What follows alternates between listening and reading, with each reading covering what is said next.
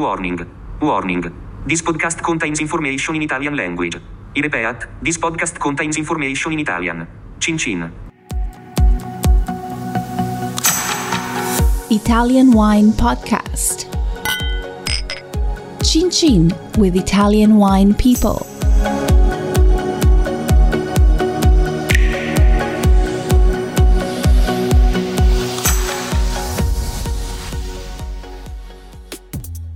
Wine Geek, it's nice to have you back. Welcome to this extra special episode of Everybody Needs a Bit of Scienza, where Stevie Kim and Il Professore take a trip to Azienda Agricola Foradori. A video version of this podcast is available on Mama Jumbo Shrimp's YouTube channel. Check it out!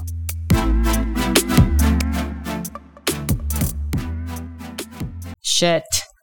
Okay, well, let's start. Thank you. Thank you for that. All right, sorry. Um, hello, everybody. Uh, my name's Stevie Kim, and this is Italian Wine Podcast. I'm here with Professor Attilio Scienza, and this is a special on the road edition of Italian Wine Podcast. Everybody needs a bit of Scienza. So this will be kind of fun because um, the first bit we'll do in two parts or maybe in more parts uh, because the first bit is going to be in Itanglish as usual with Professor Attilio Scienza. And then the second bit will be with the kids, quote unquote, of Foradori. Ok, allora adesso cominciamo. Ok? Attilio, sei pronto? Prontissimo. Devo salutare Monti? Sì, sì, dai, salutiamo pure i Monti. Monti, buona giornata, arrivederci. Ciao Monty. Hope to see you very, very soon in Sei Verona. nei nostri cuori. Sì. All right.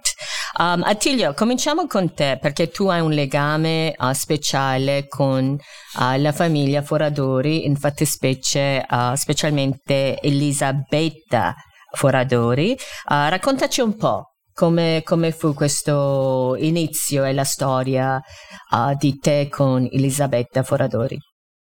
Beh, io sono trentino e ho vissuto per molto tempo anche in Trentino e ho avuto sempre rapporti molto intensi con San Michele. E direi che il momento in cui nostri, il nostro incontro ha dato un, un segnale di, di una cosa nuova è stato quando io da preside dell'istituto ho premiato eh, la Elisabetta come la migliore diplomata del suo anno nel 1985.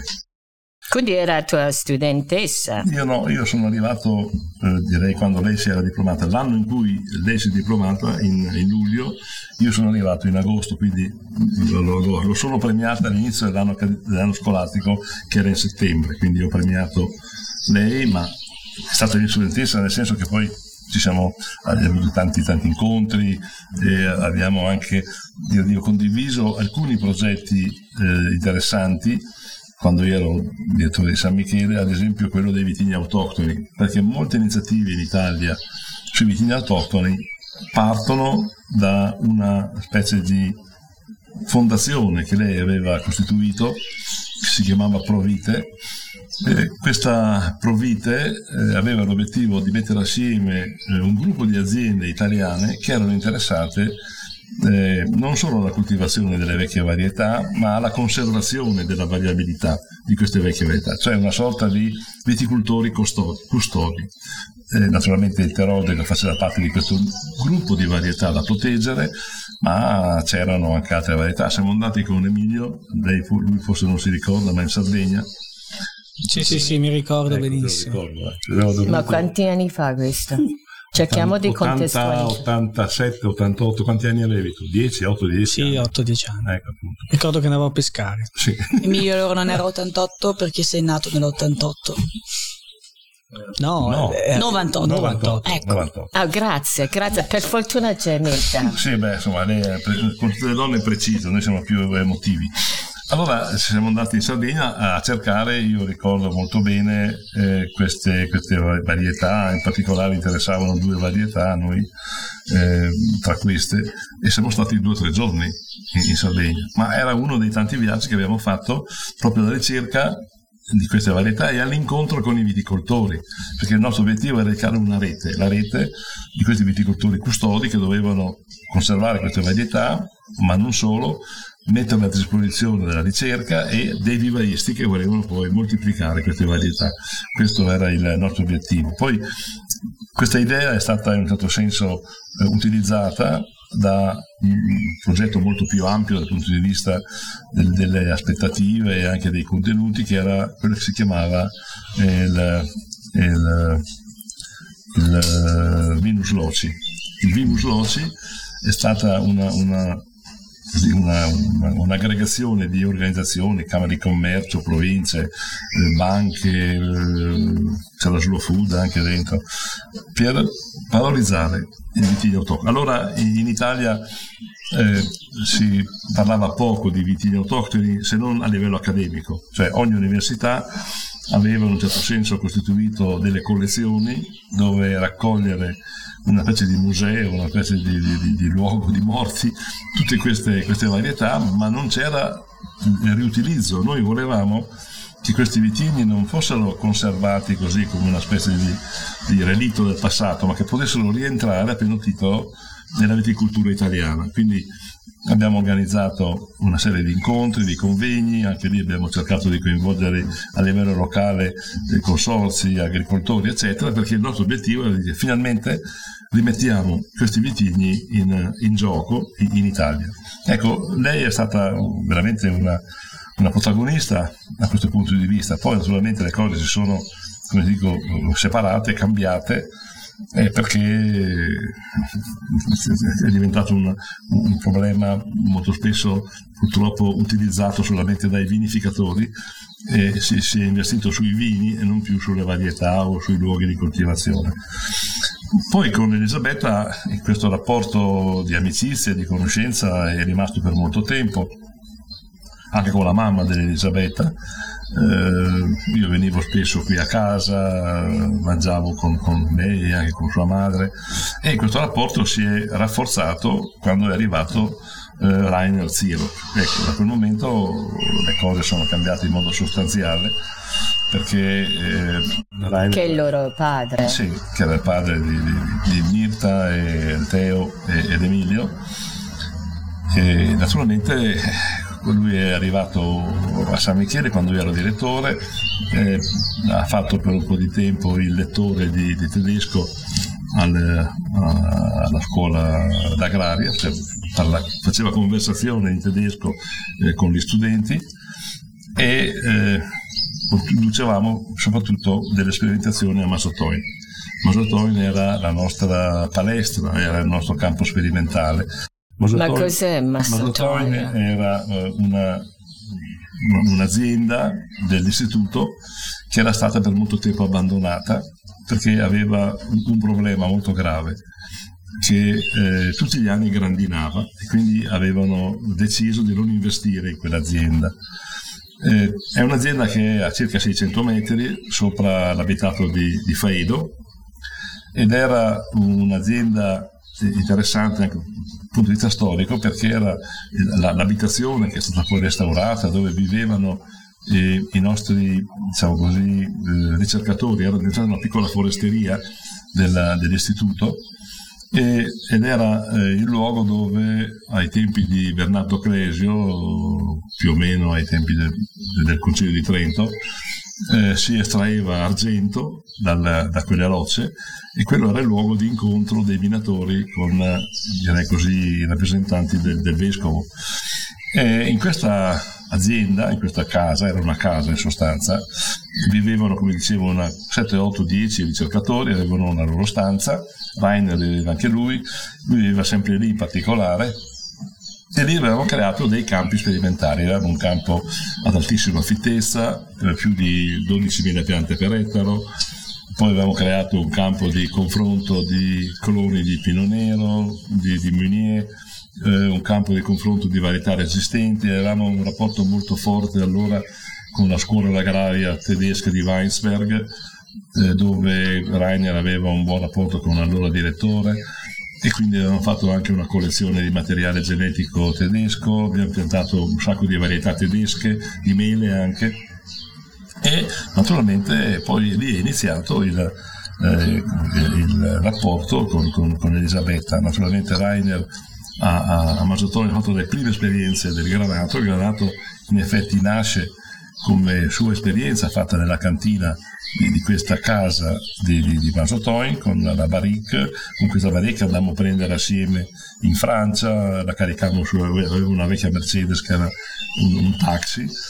Come, com'è un taxi? Un, ta- un taxi che era stato venduto lui aveva comprato questo taxi l'aveva trasformato in una macchina normale togliendo ma c'era scritto no, taxi no no no era, era, era rosso era un taxi rosso tra l'altro e mettevamo dentro la barrique il lungo di dietro ci stava quindi ecco poi naturalmente la storia è, si è in un certo senso articolata sul, sul, sulla conoscenza di Elisabetta sul suo matrimonio, questo matrimonio. Ma mi manca un pezzo, quindi c'è tax, Rainer in taxi, in taxi. e poi taxi. si sono sposati a un certo punto. si sono sposati a Venezia. Ah, quindi tu sei praticamente un... Uh, hai fatto agenzia di matrimonio? io ho fatto l'agenzia di matrimonio. Nel senso che io non ho favorito il matrimonio, ma, visto che lui era qui, lui eh, ha conosciuto Elisabetta, moglie. si sono innamorati. Devo dire un amore folle quello dei due Rainer e, e, e Elisabetta veramente. Io avevo ammirato nella loro passione anche delle cose che condividevano, la filosofia, la musica, i viaggi, c'era veramente una sintonia culturale fortissima tra loro due. Naturalmente poi anche negli obiettivi di, di carattere viticolo, enologico e tutte le cose che poi hanno realizzato assieme, ma all'inizio la loro era una passione, hanno fatto molti viaggi assieme, hanno visitato tanti luoghi, conosciuto molte persone, insomma erano una, una coppia molto attiva ecco, dal punto di vista culturale e dal punto di vista degli stimoli che, che Elisabetta anche lei era molto stimolata, voleva cambiare, fare il vino, tutte idee nuove da sviluppare in una viticoltura, quella trentina molto tradizionalista, dire, senza senza, senza stimoli particolari, sono stati un, un, vulcano, anche perché poi nel carattere Rainer eh, conosceva un sacco di gente, qui veniva tantissima gente dai, dai posti più strani del mondo, era veramente un luogo particolare, un cenacolo poi veramente culturale dove tante persone si, incontravano, parlavano non solo di vino, parlavano anche di argomenti politici connessi magari al vino, ma certamente con una apertura mentale che non era così usuale in, in, in Trentino. Io poi nel 92 eh, sono, sono tornato a Milano, eh, lui si è sposato quando, non mi ricordo. Guardiamo Mirta. 88. 88 ecco. Io poi è nato in ottobre e maggio sì, 88. 88, ecco. Poi è corso polato, ah, è tornato a Milano e, e, e, e hanno continuato, vivevano in, una, in, in, un maso ai pochi sopra Salorno che avevano sistemato, mi ricordo, andavo a trovarli d'estate perché d'inverno era un casino arrivare nelle strade gelate, mi ricordo ho fatto un viaggio una volta, ma da paura per arrivare, perché è un maso a 600 metri, quello è 700. 800 metri. 800 metri, quindi niente, questo è, è, è, è il, così diciamo, il racconto. Poi naturalmente c'è tutto il racconto di Rainer e dei tre figli. Cioè io ho mantenuto un rapporto abbastanza così, possiamo dire, eh, costante con, con, loro, venivano a trovarmi a Torbole, io venivo a trovare loro, insomma si andava anche in vacanza assieme, abbiamo fatto anche molte vacanze assieme in quel periodo lì, anche nel periodo precedente all'incontro con Elisabetta, per quello eh, abbiamo fatto tanti viaggi con Rainer, Rainer era veramente un, un, molto molto versatile. Io da, da Rainer ho avuto moltissimo dal punto di vista culturale, eh, tutta la passione per la musica classica, per esempio, eh, tutto questo rapporto con la filosofia greca, e il trasferimento di quella filosofia anche nel vivere quotidiano. Eh, naturalmente io ho dato a lui altre informazioni di, di, carattere viticolo più che altro o genetico perché insomma i nostri erano viaggi anche lunghi, si parlava molto, avevamo questa, questa nostra passione di andare a cercare le viti selvatiche non solo in Italia, anche in Grecia, nella zona anche della, della, della Danubiana. Poi l'altra passione che avevamo era quella di, di seminare, volevamo creare una viticoltura da seme, cioè riuscire a convincere i viticoltori non dico di abbandonare la moltiplicazione per talea, come si faceva con il portinetto, ma provare a creare nuova variabilità, cioè che ogni viticoltore potesse crearsi quasi una sua varietà o alcune varietà con, seminando. Quindi abbiamo fatto queste semine in Puglia, in Sicilia, eh, in Sardegna, abbiamo veramente fatto in modo che questi viticoltori potessero fare. C'è, c'è addirittura un'azienda in Puglia che ha ancora le viti ottenute dai semi degli anni 80, eh? quindi hanno 40 anni quelle viti sono ancora vive, le avevamo seminate, ricordo, lungo un muro, perché ci avevano dato un pezzo, e sono ancora lì, sono bellissime, fanno un sacco d'uva, fra l'altro, sono franche di piede, e sono i semi che seminammo 40 anni fa.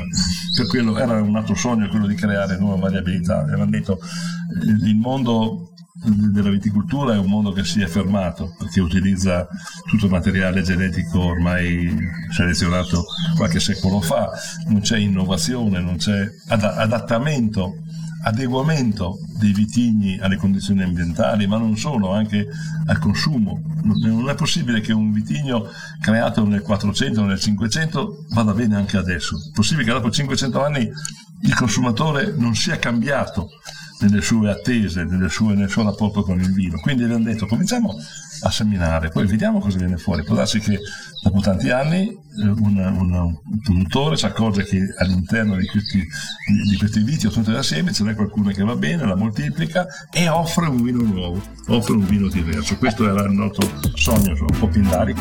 Ok.